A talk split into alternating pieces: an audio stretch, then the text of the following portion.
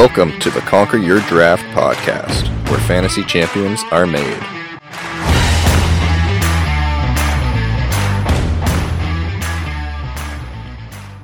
Welcome back to the Conquer Your Draft fantasy podcast. I'm Josh, and with me today is Mike. How you doing today, Mike? I'm doing well. Uh, this was an exciting weekend of football. I enjoyed the games. I thought there were some really exciting games, some some absolute surprises and shockers.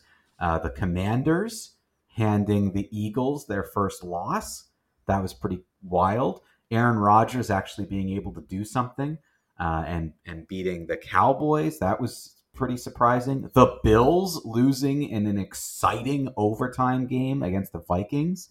I think the Vikings might be real. Um, it was a I was a great weekend. I thought it was Sunday was exceptionally entertaining.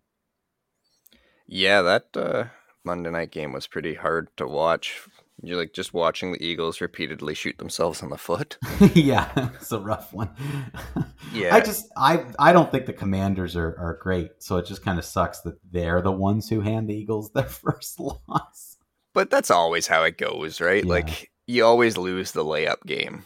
Yeah, yeah, uh, Yeah, that was uh, that was pretty tough to watch. The the Vikings Bill game that was probably one of the best ones of the season so far. it's a great game, great back and forth, and you know the Cowboys uh, Packers game, you know, eventually got pretty good. Like it also got to a point where it was pretty back and forth, um, which was which was good. But yeah, that Bills Vikings game was extremely entertaining. It was a lot of fun. Yeah, that uh, that Packers game kind of seemed like a personal attack at you. It's like Aaron Rodgers said, uh, "You know what, Mike? I 100%. can throw the ball." Well, this is what happens when he takes his hands off his nipples and plays football. right? Like this is what happens. Like since he's he's been with the witch doctor doing all these crazy things, he, his performance has not been great. And you'd think he would finally admit that to himself, but he's so stubborn that he won't. And yeah, they finally won again. Great. I don't. I still don't think the Packers are playoff bound. Like I just I think the the right now the Bucs have a better chance. Um, for Brady getting in the playoff spot than the Packers do, but still, it was a good win for them. We'll see how it goes. I, I still think they're they're the Titanic. They're just sinking. Hey, hey, Tom Brady is two and zero since getting divorced. Now, Hey, no, I power to Tom Brady. He's turning it around. He he is the greatest of all time. He just hasn't been playing well this year.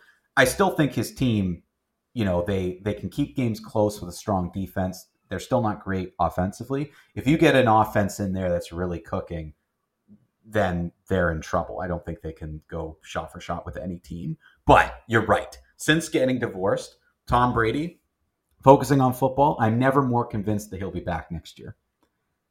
Never been more Yeah.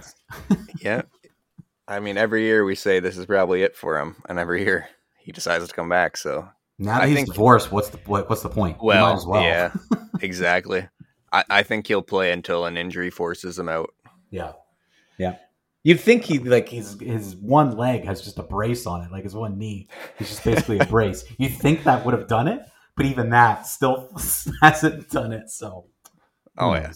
No, he needs a catastrophic injury. Not that I'm Yeah. hoping that one happens. I just think that's what's gonna that's what eventually. Yeah, that's what it's gonna take for him to be like, yeah, for my own safety, I should probably retire Totally. now. Yeah, it, it was it was a really good weekend. A lot of interesting things happened, um, and I think I think it's it's making the playoff picture more interesting. Um, it was definitely uh, in our at least in our uh, house fantasy league there. Um, we um, we had some really tight matchups going throughout the week. Like there were close games, there were there were back and forth there. It's starting to tighten up a bit. Fantasy playoffs are only a couple weeks away, so I think people are starting to look around, saying, "Okay, you should know by now what your team is. You should know, okay, do I need to make moves? Who else is in the league? Can I compete with people? Where am I? Um, you should know by this point, I think, do you think you're a legitimate playoff team or not in fantasy? So um, most teams, I think, what have most leagues play till till week 14 ish, in and around there. So just three, four yeah, I left. think uh, it usually just depends on how many teams they have go into the playoffs. It's Mhm. usually either week 14 or week 15 is their final. I guess it depends on if they have um, four teams, six teams, or eight teams. Yeah. yeah, I think in ours, our playoffs begin week 15. I yeah, they do. I'd have to Yeah. look at it, but yeah, And because then we have eight like who make it to the playoffs. Yeah, and I'm in another league where six make it, so the top two teams get a bye week, Mm. um, and then I'm in another one where it's only the top four. Yeah.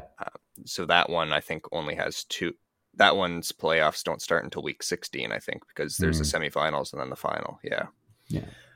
um, I'm uh, officially the only only team in our league so far that has clinched a playoff spot mathematically. You've mathematically clinched. Yep, you uh, you can clinch with one more win. Yeah, I'm I'm right behind you by one. Like you're nine and one, I'm eight and two, so I must be able to clinch with one more win. Because I got Yeah. a big, I got a big victory this week.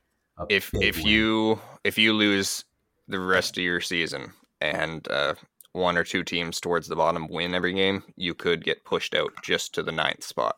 Hmm. But with one more win, mathematically, yeah, you would be you would be fine. Yeah, yeah, yeah. It. Uh, I think 'cause I, I took a quick look at our schedule. and I think I've got of the four games I have left. For some reason, I play the other two top four teams again. I just played both of them, and then I've got two games that I really should win. So it's kind of two and two. Um, I think you have at least one game against the top kind of four, top five team. Um, I don't know why I just played these two people and I have to play them again, but here we are.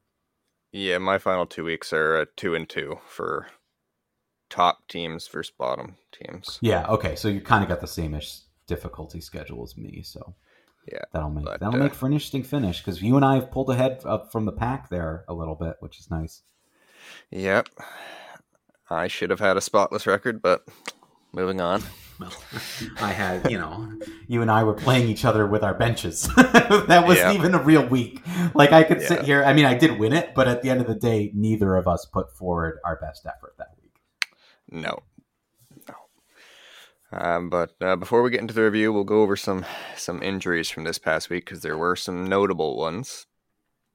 So, tight end for the Arizona Cardinals, Zach Ertz is out for the season with a knee injury. Um, That's big. it- yeah, it was initially expected he'd be out for a few weeks, but then uh, news broke on Monday that uh, he will be out for the season due to the injury. So that's a very big blow for the Cardinals' passing game, um, and for the already pretty desperate tight end market. He was pretty consistent on the year, and now you're without him. Top five tight end. Um, dodged. I dodged a bullet there. You did, yeah. I was poking You were trying around to- try to. Yeah, he was on my list. I I need I need a tight end. I needed an upgrade in that position. I had kind of three targets. He was one of them. I'm glad I didn't pursue it. I wish you had. yeah, I didn't even know. I would have like if if the deal I was working on currently didn't go through, that that would have been the next one. And I didn't know he was hurt. Like I had no idea. Maybe I would have discovered it, but I didn't know. And this is why uh, this is why you don't leave trades open on game day because the worst can happen. The worst exactly. That's why you wait. you wait Yep. till Monday evening, Tuesday morning. That's when you start wheeling and dealing. Um, Cooper Kupp, uh, just breaking news right now, scheduled for surgery tomorrow for a high ankle sprain, so he's going to be on the injured reserve, out for at least four games. Hmm. I would say if he's having surgery, I would imagine it would be more than the four, but I don't Yeah. know. These guys are all freak athletes, so the the regular recovery process. I know. I, they just come back from things that you don't expect. Um, and I do think, like for injuries, uh, I know standings don't really impact fantasy that much in the league, but I do think for injuries, and when you start looking at it, you should take a quick look at the standings because if if the Rams believe they're in a position that they can still make it into the playoffs, then they're probably going to try to get him back as fast as possible um, with all the magic things that they do. So if the Rams drop a couple games in a row, he could be done for the season, is kind of what I'm saying. Because they'll just say, okay, write him off next year. Um, we'll try to bring him back. But that's something I would be a little bit weary of if you're a fantasy owner of, of Cooper Kupp. I would say unless things rapidly change over the next two weeks, uh, that they will keep him out because the Rams are just terrible right now. Like Yeah. their their season is borderline over as it is in terms of the playoffs. Um, so I think unless they manage to win two or three games without him, then yeah, they're they're just going to cut their losses, write the season off, and have him come back healthy for next year. I just keep expecting the Giants to fall off a cliff, and like that would be a playoff spot they could take, but it hasn't happened. well, I mean, they're the Rams are the worst in their division. Hmm.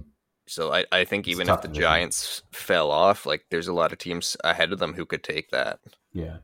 Yeah. So I, yeah, they would have to win out over the next over the whole four weeks that he's gone, really, to even have a chance. Because mm-hmm. like they're three and six. Yeah, that would be a real tough one. Yeah. Uh, Dallas Goedert injured his shoulder on the infamous missed face mask penalty. um, so he's going to be out for a few weeks as a result of that. Uh, not no real details as of yet as to what exactly happened, other than he will he will miss some time with it. I would mm. assume probably something strained or dislocated during that. Right. And Jerry Jeudy avoided the worst case scenario with his ankle. I know there was a lot of concern that it was his Achilles tendon when he first went down on the first play of the game. Um, but it seems like he's avoided the the worst case scenario is just a mild ankle sprain. So he's just considered day to day right now. I don't know if the Broncos will have him back for this week against the Raiders, but it seems like his his season should be safe. Even if he misses this week, he should be back to help the Broncos try to do something with their mm. season. Again, they're kind of in the same position there. They're not doing too hot either. But uh, we'll move on to our uh, review of last week. So we'll start with uh, the quarterbacks, and uh, you can read the full article and full breakdown of everyone's fantasy performances at uh, www.conqueryourdraft.com. So this week's quarterback conquerors, we had Justin Fields, Patrick Mahomes, Tua Tagovailoa, Aaron Rodgers, just spite Mike, Dak Prescott, Trevor Lawrence, Matt Ryan, and Jalen Hurts. Matt so Ryan. yeah. So what a surprise that was, eh? yeah. You know what? I I'll I'll combine talking about him and Justin Fields because it, mm. it speaks to the same point. Yeah. Um, if your quarterback runs the ball, you will have a good fantasy week because Matt Ryan, the only thing that really brought him into this conversation is because he had a 38 yard rushing touchdown, mm. Which for fantasy quarterbacks is gold. Uh, it's exactly why Justin Fields has exploded over the past four weeks now because mm-hmm. he threw for 167 yards and two touchdowns. That's not a bad game, but it's an average game for a fantasy quarterback. But when you run for 147 yards and two touchdowns on top of it, now that's an elite quarterback. Um, and it's what we've seen from Josh Allen and Jalen Hurts and Patrick Mahomes, Lamar Jackson over the years. If your quarterback runs, you're going to do very well for fantasy. If yeah. you have a pocket passer quarterback, you need them to have a, a year like Tom Brady had last year, where he was just slinging touchdowns left, right, and center. Because without that, the just the the way the points are scored, you're you're not going to be able to come make up for it when you're going up against a rushing quarterback. Yeah, yeah, and it, it's it's for years been an issue. That's it's like a cheat code for fantasy, um, something that everyone always says needs to be addressed, and, and it never is. But I mean, essentially, when when you've got a quarterback like Justin Fields has been over the past four weeks, you have a quarterback and a running back put together in one slot. I mean, it's like when Taysom Hill is playing quarterback and he's in your tight end spot. It's it's not fair, but what are you gonna do? He also never does it anymore. Yeah, you. Taysom Hill I mean, has done nothing. the way uh, the way the Saints passing game has been going, maybe they will throw him in a quarterback. Who knows? You think you think they do something, but I've watched I've watched a couple Saints game, and I I just think they're being poorly coached and managed right now, personally. Yeah, well, they're going up against the Rams this week, so it'll be a a battle of the the league's best and brightest in that one. yeah, we'll see how that turns out. Um, some busts for quarterback uh, Andy Dalton for the Saints. Yep. Uh, Justin Herbert, Jimmy Garoppolo, and Taylor Heinicke. So the Commanders took down the undefeated Philadelphia Eagles, and yet their quarterback had five fantasy points. there was also there wasn't a lot of successful passing in that game. No, he threw for 211 yards and an interception, while he ran for 10 yards and lost a fumble. Yeah. So he he did nothing in terms of fantasy. He was just basically there to hand the ball off because the running game actually did do very well. And I think that was by design because they wanted to keep the ball away from Jalen Hurts. Hmm. Um, not that it ultimately mattered because they repeatedly fumbled the ball or took stupid penalties. So they they did enough on their own to keep the ball out of their own hands. But we'll move on to running backs. So Conquerors, Jonathan Taylor, Aaron Jones, Dalvin Cook, James Conner, Saquon Barkley, Josh Jacobs, Jeff Wilson Jr., and Tony Pollard. So Jonathan Taylor is back. Yeah, a bit of a return for him. Yeah, we talked about it last week. Keep him on your bench. Don't don't give up on him. And uh, he proved exactly why this week with uh, 147 yards and a touchdown. Hmm. And uh, Tony Pollard is someone to keep an eye on as well. If Ezekiel Elliott's going to keep missing time, because I, I could see the the Cowboys getting rid of Ezekiel Elliott after this year. Really? Well, he's now shown in two different games where Elliott has sat out. He has posted great fantasy weeks and, mm. and good real life weeks, really. So I think he's shown that he can handle the the RB one role for that team. And Ezekiel Elliott's getting older, and he's had a lot of injury issues over the past few years. Whereas Tony Pollard's younger, he's relatively been healthy. I would say he's the better long term investment for them. But I know the Cowboys and especially Jerry Jones are very fond of Elliott, so they might keep him just in regards to that. But I think the smarter move for the franchise would be to see if they can find a buyer for Elliott and uh, move forward with Pollard. Yeah. At busts for the week, we have Cam Akers, Kareem Hunt, Khalil Herbert, and David Montgomery for the Bears, Isaiah Pacheco and Clyde Edwards-Helaire for the Chiefs, and AJ Dillon.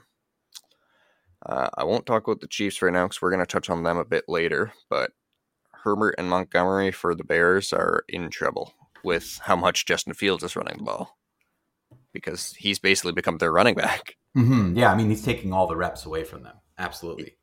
Yeah, and and even before that, I mean Herbert was starting to outshine Montgomery. I mean Montgomery was still getting the the lion's share of the workload, but Herbert was the more efficient one. But now, I mean, between the two of them, there was I think 19 carries on this game, which even for one running back would not be very much. Now you're splitting it in half. It's not a good situation for fantasy. Hmm. Uh, at wide receiver, conquerors on the week: CeeDee Lamb, Justin Jefferson, Christian Watson. Out of nowhere, Christian Kirk, Nick Westbrook Ikhine. I, I don't know if I'm pronouncing that right. I don't even I'm probably. He's with the Titans, right? Like he was the one who had that insane yeah. Uh, week, like a couple touchdowns. Yep. I have no idea if I'm saying that name right. If I am not, mm-hmm. I apologize. Um, Davante Adams, Stefon Diggs, and Amon-Ra St. Brown. So yeah, Christian Watson and uh, Aaron Rodgers have a little connection going there, Mike. And it'll last one week. Yeah, probably. that'll be it. but uh, we get to see them and uh, and the Titans in Thursday night football this week. So little Watson Westbrook Ikhine uh, action. Yeah, that'll be an interesting. That'll be an interesting uh, Thursday week, considering how those two teams played last week. Like that'll be interesting to see. Because on I don't know on those short weeks, you often don't see as much offensive push. But I feel like if your offenses for those teams are not moving, then I don't like I I just can't see I can't see either their defenses standing on their heads is kind of what I'm trying to say. So I don't know. It's gonna be it's gonna be an interesting Thursday match. Yeah, and so obviously if you're listening to this, it was last night's game, so we have no idea how that's gonna go. But could have been an offensive explosion. Could have been by, yep, by or... Nipples himself. by old Nipples himself. Uh, could have been uh, the usual Thursday night uh, snooze fest as well. Who knows? Yeah, yeah. Good old Raji Nips. Raji Nips. Yeah. I'll, I'll let you. Uh, I'll let you settle on a nipple related nickname for him. Yeah, I'll, I'll think on it. yeah, you you brainstorm some stuff and uh, get back good. to me. Sounds good. Um, I can't wait to see the title of this podcast episode. Oh my god! Uh, probably have to be something with nipples, but I'm not 100 percent sure yet. Oh yeah, this is getting flagged by someone. Yeah, yeah, we got to be careful about content like that. Oh my! Uh, some wide receiver busts on the week: Chase Claypool, Cooper Kupp, Robert Woods, and Treylon Burks, Wan'Dale Robinson, Juju Smith-Schuster, and Amari Cooper. So a few of those are, are from injury. Like we already spoke about Cooper Kupp's injury. Mm. Juju Juju Smith Schuster, he's been the lead receiver for the Chiefs, and he went out with a pretty scary concussion. He's probably going to miss at least this week, if not more. Um, we'll find out more as the, the week goes on, but unfortunately, that's all the only, that's all the information we have at the time of this podcast. Um, but hopefully, hopefully, it's nothing too serious for him. We'll move on to our tight end conquerors for the week Cole Kmet, Travis Kelce, Dalton Schultz, Juwan Johnson, and Tyler Higbee. So Cole Kmet has basically exploded right alongside Justin Fields. Mm-hmm. He's had, what's he had? Five touchdowns in three weeks, I think. Yeah. I mean, he finally just turned it on. He's been kind of did, nothing yeah. for a bit, and then, yeah. Yep. And we had, uh, we had him projected to have a good season this year, and for the first half, uh, it did not look like that was going to happen at all. But nope. we finally got there. We'll see. Uh, see if that carries on. Uh, I had to use him this week, thanks to Mark Andrews being on a bye, and worked out great for me. Um, thanks to Darren Waller for going on the injured reserve. yeah. Overall worked out well. Yeah, overall just worked out as perfectly as it seems to always work out. You know, if that yeah. had been me, Kmet would have been injured first play. Oh, absolutely. That's yeah. what happens when I trade for a player in fantasy football. For years now, I seem to be the curse that sends a player off and running. Yeah, and I've been basically the inverse of that. I will trade a player away, and the week after I trade them, injury absolutely ridiculous. Complete luck, and it's ridiculous. absolutely. Yep, it is 100% luck, but uh, in that regard, I've been like Teflon, and I'll keep it that way. Uh, some busts at tight end for the week. Taysom Hill, which you're very familiar with. Yeah. Robert Tonyan, Cameron. I finally Brate. got sick of him. Yeah. I'm finally so sick and tired of Taysom Hill. I finally made a move. Anyway, continue. Uh, Cameron Brate, Greg Dulcich, Zach Ertz, and George Kittle. Um, yes, so for those unaware, Mike uh, accepted a trade this morning for uh, for TJ Hockenson, who we were talking about uh, in our uh, rest of season rankings last week, and we're going to talk about a bit more in the next segment. So you've just given up on D'Andre Swift, eh? Um, you know, given up for the most part. Like I think he's still going to be part of their offensive game, but it, to me, it seems like he's going to be utilized in specific situations because they seem to really like who's it Williams, who yep. who've been getting like most of the touches. So that could increase. Like I'm not saying it can't increase, and he could have a good rest of the season. I just looked at my situation and thinking, well, Dalvin Cook and Saquon Barkley are probably going to be my starting running backs. So then it's, you know, am I going to play him in the flex or Cordarrelle Patterson or one of my depth wide receivers? So I felt like this is where I could give up, where I have a gaping hole at tight end. Taysom Hill getting me two points or 1.1 point or 1.2 points a week isn't good enough not to beat some of the teams in the playoffs that I need to. So I just sort of made the decision of, well, of the people I had, I'm thinking he's not going to be as uh, impactful as the rest of them. Because I think Cordarrelle Patterson's going to return to form. I know it's been up and down with him, but I, I do think they will start utilizing him. They should, if they're smart, but who knows? Yeah, they don't utilize yeah. Taysom Hill. Like Taysom Hill is your most talented offensive player and they they refuse to use him in New Orleans. So maybe Atlanta will be the same with Cordarrelle Patterson, but I think they got to use these these two guys. Like they got to use them. Well, I, I would argue that Alvin Kamara is their best offensive player. Okay, fine, Kamara. But Taysom yeah. Hill, the fact that he can play tight end, receiver, running back, and quarterback, is pretty good. Like you could be using him in a lot of trick plays, but for some reason they just decide they can't throw the ball to him. Yeah, I don't know what they're doing there, and I don't know what the Falcons are doing either. I mean, they had all three running backs involved um, in last week's Thursday night football, mm-hmm. especially when it, the game was not that like I, I don't remember what the score was, but it was pretty close. So the game was certainly within reach. Yes, and and they weren't letting him run the ball with my players. Where Taysom Hill, um, I've, I've Cordarrelle Patterson, they just refuse to use them in situations where, oh, well, this is where you should be using your top players, and it keeps happening again and again. So I think I finally got this was three weeks in a row of Taysom Hill doing almost nothing. So I decided I needed to make an upgrade at tight end, and Swift was the only player that I really felt I could give up without hurting me because I don't want to give up something that's going to hurt me at this point. There's certain players I need to keep, and Swift was one where it's like, well, hit he might be hit and miss, so I could I could be willing to, to give him up. Yeah, well, no, there's a lot of a lot of talk going around that he's still not fully healthy, and that's mm-hmm. why they're limiting his usage. Yeah, I mean, he only got I think six carries in this past week.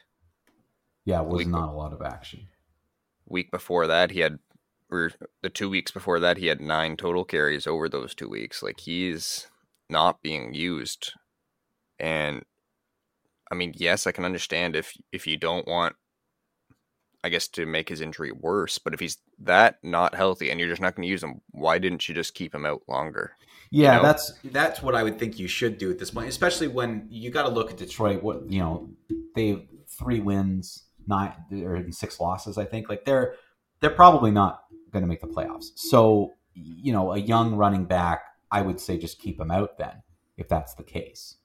What why they they're kind of forcing him in there, I don't know, and giving him limited reps, I don't know.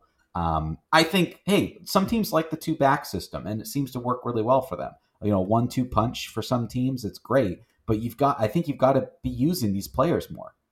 I, I just I've that's really three that that I guess were on my team that I constantly look at and say like you're not using them at all.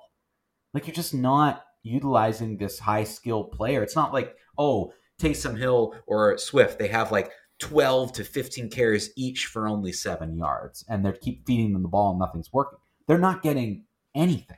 They're not getting opportunities, which is very frustrating. Yeah, the only thing really that's been even made making Swift, I guess, stay fantasy relevant is that he's managed to get in the end zone still. Yes, he has. Um, but even then, I mean, Jamaal Williams has been getting a lot more of the goal line work, red zone work, just all of the work in general, really. So even then, you can't really count on him getting uh, getting a touchdown because it's not like they're getting down to like the 10 5 yard line and then Swift comes on and he's the goal yeah. line back. It just seems to be whoever they happen to like. I'm, I'm pretty sure if Jamaal Williams like was didn't need a break or something, they would just keep him on the field in that situation. You know what I mean?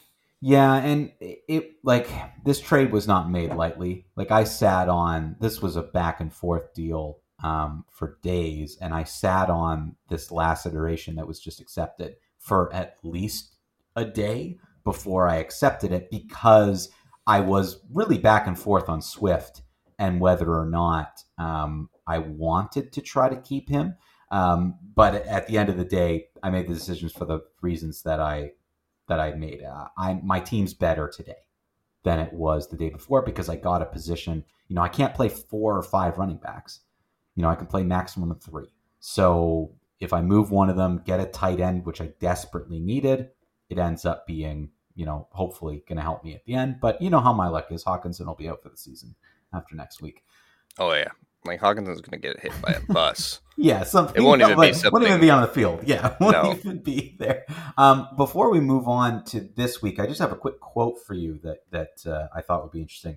Um, I w- quick shout out to the Canadian Football League who's heading into their their final, their Grey Cup their version of the Super Bowl this coming Sunday. Toronto Argonauts versus the uh, Winnipeg Blue Bombers. But a uh, little quote from Tom Brady. This is a quote. He's being I'm quoting Tom Brady. Okay. I'm hoping I can go play in the CFL at some point and really see what I can make of myself up there because things have gone pretty well outside the country. Tom Brady on his success when playing out of the United States. So Tom Brady is really feeling good about himself after that uh, game in Germany. I mean, he could probably play like one season in the CFL and probably set some insane records. like probably, but there's been so many talented people who have come up to the CFL and because the game's so different, they found the transition to two down to basically three down football, but two downs essentially. But three down football, the short, the like you only have 20 seconds to get a play off instead of the like 40, and still for some reason NFL quarterbacks can't get a playoff in 40 seconds. So there has been, like, Tom Brady is the best of all time. He would definitely come down and, and do well. But there have been some really good players at all positions that have come from the NFL into the CFL and haven't made major impacts because they just couldn't get around the different rules. But I, I do agree. If he went in for one year, he'd have an amazing year. He obviously is is a good quarterback. He would be able to do well. I still I think he's too old for the Canadian football game because if you can't run as a quarterback, I don't think you can be successful. The pocket pocket quarterbacking in the CFL is just not really a thing. Yeah, that's fair. But I still, I still think it would be. I still think it would be pretty interesting to watch. It would be interesting to watch. I agree. I don't disagree with that because we've seen other we've seen other players come up and, and do very well um, like uh, you know R- Ricky Williams, who who was in the NFL for a couple years and then was out, went to the CFL and had a couple good seasons. So it has happened um, at, at various positions, but it is uh, yeah, it, it is tough. It, it, it can be tough to transition. But shout out to the Canadian Football League, Grey Cup this Sunday. So we'll move on to uh, our starts and sits for this week. Again, you can get the, uh, the full article at the Conquer Your Draft website, www.conqueryourdraft.com. So at quarterbacks, our starts for the week Daniel Jones, Justin Fields, and Russell Wilson. Danny Dimes. You really got to sell me on that one. I mean, I almost picked Russell Wilson because, like, come on. But um, I, Daniel Jones, yeah, you, you got to talk to me about what, what you're seeing uh, from them. A team that does a lot of running. What do you think that Jones can do this week differently? Well, I'll, I'll explain it in two words: Detroit Lions. right. That's who they're playing. the Lions have a weird ability to keep games competitive. And mm-hmm. yeah, the Giants are going to run all over them. And uh, Barkley is going to be talked about in the next part. But uh, they have to still score points. And I think Daniel Jones should be able to get at least a touchdown or two against them. Maybe even he'll uh, he'll break off a run and run ha- 80% of the way down the field and then trip over trip open over air again. Yeah. I've seen him do that. I'm sorry to Daniel Jones, but I've seen him do that multiple times. Like not that long of a run, but trip over nothing. I have seen it many times. I think he just gets running a bit too fast. Like he, he doesn't have that little self control to be like, hey, I'm going too fast. I need to slow down. just nope, gotta run. Yeah. Yeah. So I think uh, just based on this matchup, I mean, whoever is playing the Detroit Lions should have a good week. And if you're in the position where Daniel Jones is in the realm of possibilities for you, you're you're clearly just streaming quarterbacks anyways and going off matchups.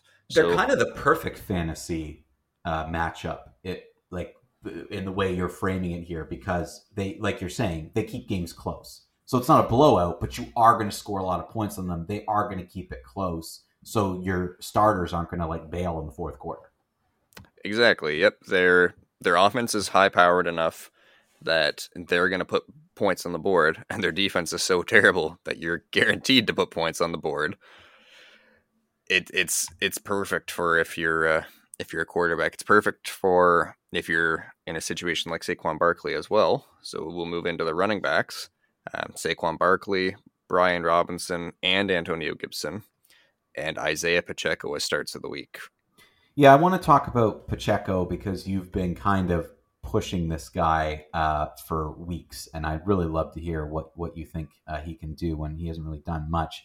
Um, but just to finish the thought, yeah, I mean Barkley, Barkley would be the one that I would be looking at, saying, well, Detroit isn't really going to be able to stop that run. So a high power running game is going to be uh, is going to be interesting to to see what happens there, and that will be I think that will be a game where he can finally really break through and, and have himself a game, and I'm hoping for it. Um, but yeah, t- talk to me a little bit about what you think the Chiefs are going to do differently uh, this coming week in their running game. Yeah, I, I think Barkley could be the number one overall running back on the week. But in regards to the Chiefs, so fun fact Clyde Edwards Helaire did not get a single carry last week. He had exactly zero fantasy points because they threw the ball to him twice and he didn't catch either of them. So, so in essence, Clyde Edwards-Helaire did not touch the ball the entire game against the Jaguars. Um, you know who did get the majority of the carries? Isaiah I would Pacheco. assume it's Pacheco. Yep. yeah. If you're going to throw in a third name, then it wouldn't make any sense. But yeah. Yeah. This other guy who we're not going to talk about, but he he got all the work. No, Isaiah Pacheco had more than double the carries than the next closest uh, runner for the Chiefs he seems to be the guy that when they're in running situations, they're giving him the ball, and when they're in passing situations, they're leaning on Jerick McKinnon. So that has basically put Clyde Edwards-Helaire in no man's land, and I have been preaching that for weeks now that he has been hyper efficient and that the other shoe was going to drop. It's here. He has had, I think it's now three, maybe four fantasy finishes in a row that have been absolutely terrible. I think the Chiefs have realized Pacheco is going to be the more efficient running back for them, probably into the future because they drafted him for a reason. And uh, this week they're going up against the Chargers. The Chargers have one of the league's worst run defenses, hmm. based on how they operate their um, like how their defensive scheme is. It just allows teams to run against them, and They've had a lot of injuries, which got even worse over the past week because they had two different defensive tackles who I believe are out for the season now. So an already bad situation was made way worse. I'm expecting that the Chiefs are going to be playing with the lead based on how the Chargers' offense has been. Um, Herbert's passing weapons have been having gone. He hasn't been able to make up for it on his own, and Austin Ekeler can only do so much. He's just one yeah. guy. Yeah. So the Chiefs should be playing with the lead, which is going to lead to them running the ball, and that should be going straight to Isaiah Pacheco. Um, at wide receiver for this week, Darius Slayton, Terry McLaurin, and Chris Olave. Now, you're picking McLaurin because the, you think that now the Commanders are going on a run here because they got one lucky game, one lucky win. no, uh, so his performance against the Eagles was was very good. Um, he was by far and away their uh, their top receiving option. But for the past four weeks now, he has been well and away the top target for uh, for the Commanders. So we've seen a transition away from Curtis Samuel and towards Terry McLaurin. And over the past four weeks, he's posted double digit fantasy points every single time. But he's getting the lowest amount of targets he's had over the past four weeks is eight. That's at the bottom. So that's his floor right now. That is a great floor to have. He is we, we know he's an exceptional football player. His issue has always been the person throwing in the ball. And I mean, Taylor Heinicke's doing it now, so that's not really much of an improvement. But at least he's no. it seems to be he's he's comfortable throwing it to McLaurin. And we saw it last night in the Eagles game. He can make it work. They're going up against a terrible Texans defense.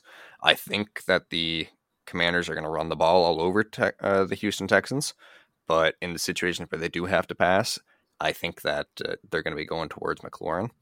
And the Commanders' defense is not very good, so I think this could end up being a closer game than maybe people are expecting. And that should keep the passing game involved. So McLaurin should still stay relevant throughout the game.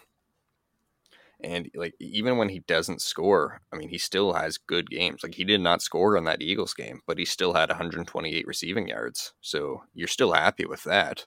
Oh yeah, you would be happy with that. Yeah, so I don't know that he will score in this one unless he catches like a bomb touchdown because I think as soon as they start getting close to the the red zone, they're just going to run it in because of how bad that def- uh, Texans defense is at the run game.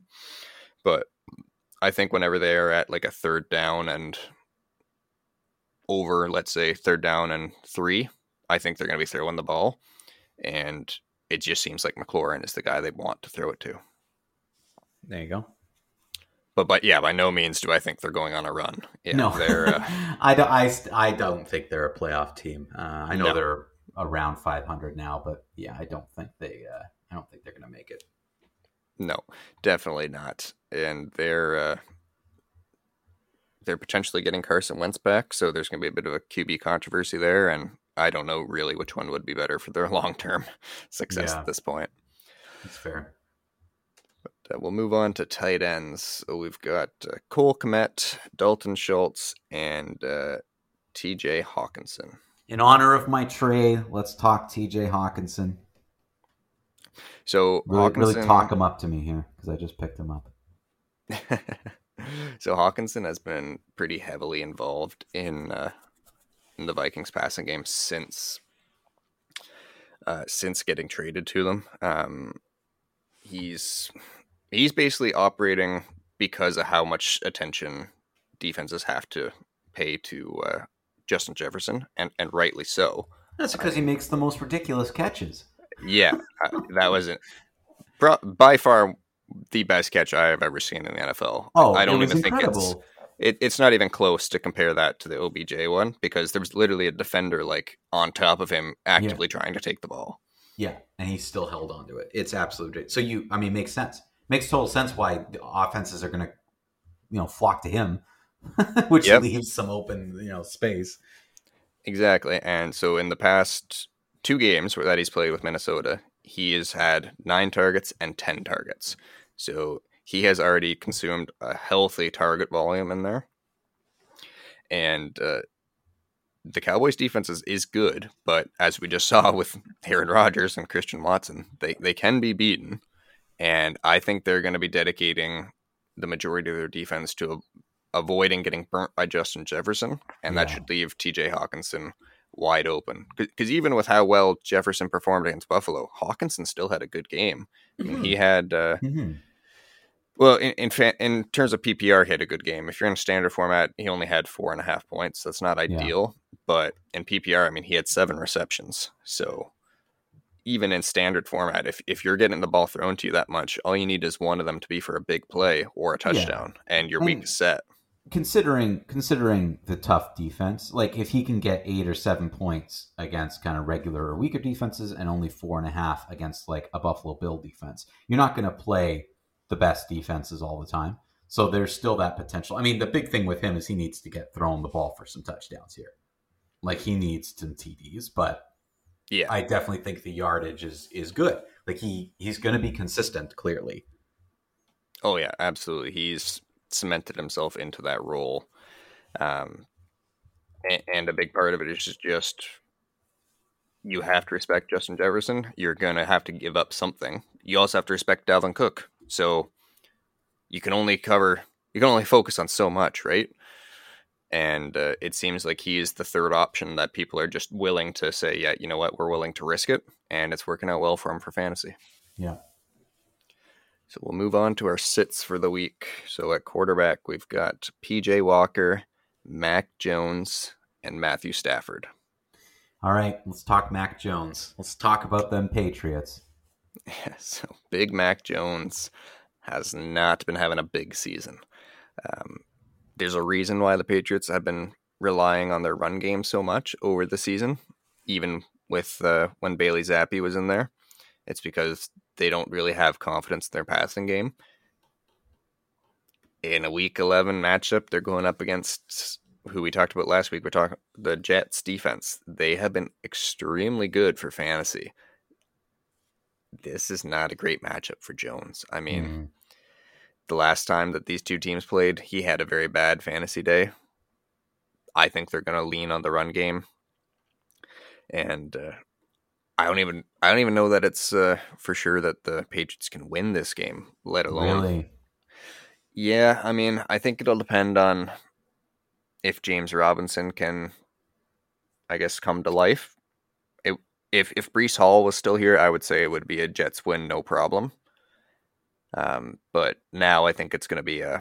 I think this might come down to like a field goal, and it could go either way, unfortunately, because both teams have such strong defenses, and now both neither team really has a great offense anymore. But uh, we'll see. Maybe it'll come down to who does better, Stevenson or uh, or Robinson. But mm. I am confident that it's not going to be because Mac Jones or Zach Wilson have great games this week. yeah, yeah, yeah. So at running back, some big names here. Uh, yeah, jo- Josh Jacobs, Joe Mixon, and James Conner. I mean, I I had to go Joe Mixon um, coming off the bye week against Pittsburgh. So you got some explaining to do. So outside, so Joe Mixon has eight touchdowns total on the year, and five of them came in one game. So let's just take that one week out of the equation. You had three touchdowns across the season, and really only two really good fantasy finishes. One one or two other like okay ones, and then a couple bad ones. So Joe Mixon, outside of his one insane game, has not been overly productive, and and a big part of that has been because Joe Burrow has been throwing the ball a lot. Right. So now this week they're going up against. They are coming off the bye week. They're going up against the Steelers, who have T.J. Watt healthy again, and it wasn't really expected that that would make that much of a difference, but it did. They just limited Alvin Kamara to only 45 yards, thanks to having TJ Watt back. So it is much harder to run against them now.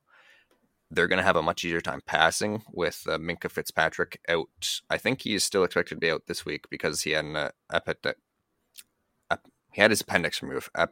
Appendectomy? Is that how you say it? I, I don't know. so. I, I, think so, but uh, yeah. I don't know. He had his appendix out. I'm going to stay away from the medical terms. Um, so they'll have a much easier time throwing the ball than running the ball against them. Do I think it's possible he gets in the end zone anyways? Yeah, because they'll probably get down to like the one or two yard line and he can just punch it in. Mm-hmm. But I'm not expecting him to have a huge game this week because of how much, how big of a change the Steelers defense has made now that TJ Watt is back. Yeah. Okay. Um, yeah, I don't. We'll see. We'll see he's an impactful player, TJ Watt. So I, I understand that coming in. I just, whew, I don't know. I feel like I would, I feel like I would be tempted to throw Mixon in there anyway, just because it is Pittsburgh and they have rough. But I mean, you don't know what's going to happen with TJ Watt. But no, I mean, you make some good points. Yeah, I mean, odds are you're probably going to have to put him in because you don't have a better option. Um, but if if you are in a fortunate scenario where you know you have a couple of top end running backs, maybe go with the other two options this week over him. Uh, at wide receiver, Brandin Cooks, Allen Robinson, and DJ Moore. All right, tell me about Brandin Cooks. Well, it's real simple. Uh, Brandin Cooks does not want to be part of the Texans anymore. And when you're in a situation where you don't want to play for the team it's hard to trust that you're going to be a worthwhile start in fantasy. He he hasn't been a very good fantasy start for the year anyways. He's only been above 12 PPR points twice on the season. And in this week's matchup against Commanders, like maybe he has a good game, maybe he doesn't, but it, I'm willing to heavily bet that he doesn't because he doesn't really want to be there. He's just playing because he likes playing football, really, but he's not motivated they're not really hyper targeting him anymore because it's not really worked out for him. And they have Dameon Pierce running the ball an insane amount of times each week because he's their best player.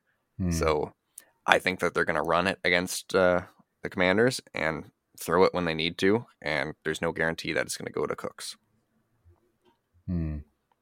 Hmm. Who would want to play with the Texans right now? You know, that's a good question. like, is there anybody who would really want? Like, to, there's just uh, so much that needs to be fixed there. Yeah, they have they have a lot of issues. I think that they're clearly in kind of a rebuild mode here, trying to put something together. But they, I think, I think their rebuild build hasn't even started. Like they've got so much they've got to do just to get on the right path. Yeah, like they need a better quarterback. They need they need help at the wide receiver position. Their defense is not good. No, like, no, at all. It is a Across sinking ship, and Dameon Pierce is just trying to bail water out as fast as he can. Yeah, he's all you Which, have, really. Yeah, and what I'm scared of is that it's going to be a repeat of Najee Harris because Najee Harris last year came into the league as a rookie, had a huge workload, had a great fantasy season, and now this year nothing changed in terms of the rest of the offense or the team, and now Najee Harris is terrible. Yeah, because because you can only you can only do that for so long. Like even with Derrick Henry, like he has bad games because people know he's going to run the ball. Yeah, Derrick Henry's elite. Damian, Dameon Pierce is a very good football player, but he's not Derrick Henry, and his offensive line is not an elite offensive line either. So I think he'll be fine for the rest of this year, but I'm worried that he's going to follow the same path that Najee Harris did, unless yeah. the Texans do something drastic over the offseason. Definitely. They've got to do something. They have to get working, but I don't know. I mean, would you, very quickly, would you be even open to trading Pierce if it meant you got four or five pieces back or really good draft picks to start the rebuild from scratch and like instead of one player we're going to go. I don't know their situation pick wise i don't know if they have a lot coming up but if they needed assets isn't he really the only piece they have? I mean they could have traded brandin cooks but they didn't. So they're just going to lose him in the offseason. Yeah i think they should have traded brandin cooks to try yeah. to get a piece. Um I, I don't think that they'd be willing to trade pierce just where it, it's hard to get a rookie running back who it's hard to strike gold there you know um because for every one who has those breakout years, there's so many others who who don't pan out, right? That's a good point. Um, or you have like a Travis Etienne situation where they get injured and then you lose them for their full rookie year, anyways. So now you got to wait a year for your investment and then hope it pays off. I mean, it has for the Jaguars now, but there's no guarantee, right? No. Um, no. So I guess what's that what's that saying like a bird in hand is worth more than two in the bush yep That's so yeah unless like i mean if they were gonna insane value then maybe like you know if they could get a couple first rounds or first and a couple seconds then maybe but i don't think giving up someone who you know you can depend on and is basically the focal point of their offense like i don't think in the first after the first year is the time to get rid of him maybe after year two or three, if he's still producing like this and they're still in trouble, then yeah, they can kind of look at like trading Christian McCaffrey away. Yeah. Like eventually, eventually you need to do something drastic to fix it.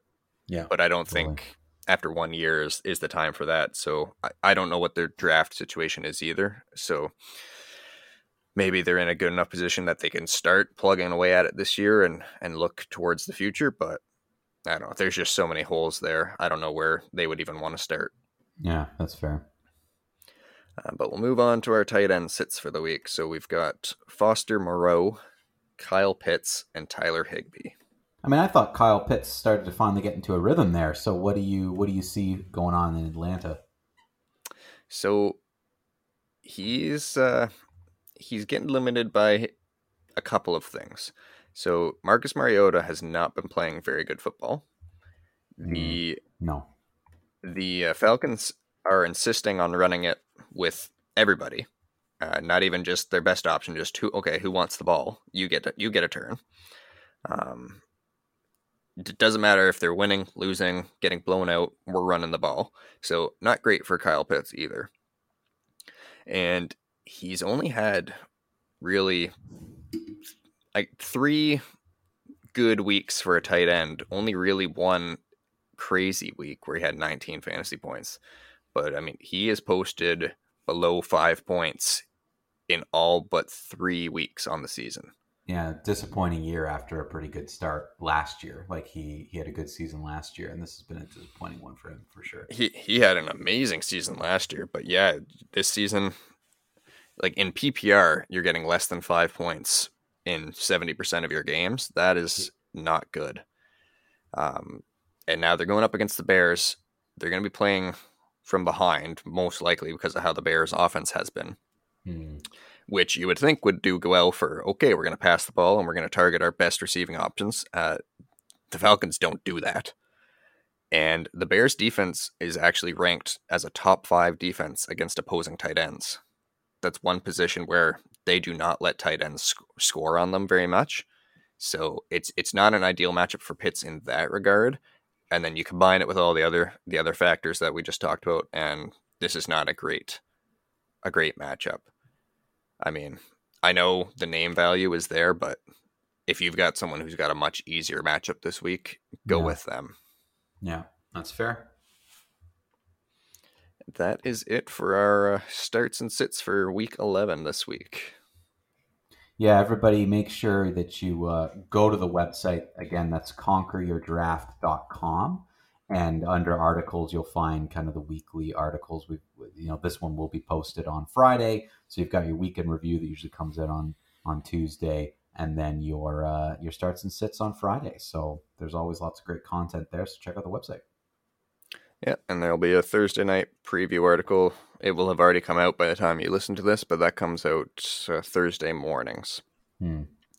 And uh, if you have any questions for us for start and sit decisions or advice on holding or trading light players, you can reach out to us uh, via social media Twitter, Instagram, Facebook at Conquer Your Draft. You can email us directly at contact at conqueryourdraft.com or you can go to the podcast page of our website and we have a, uh, a form that you can fill out there. And uh, we'll try to answer as many questions as we can. But uh, good luck with your week 11 matchups, everyone. Take care.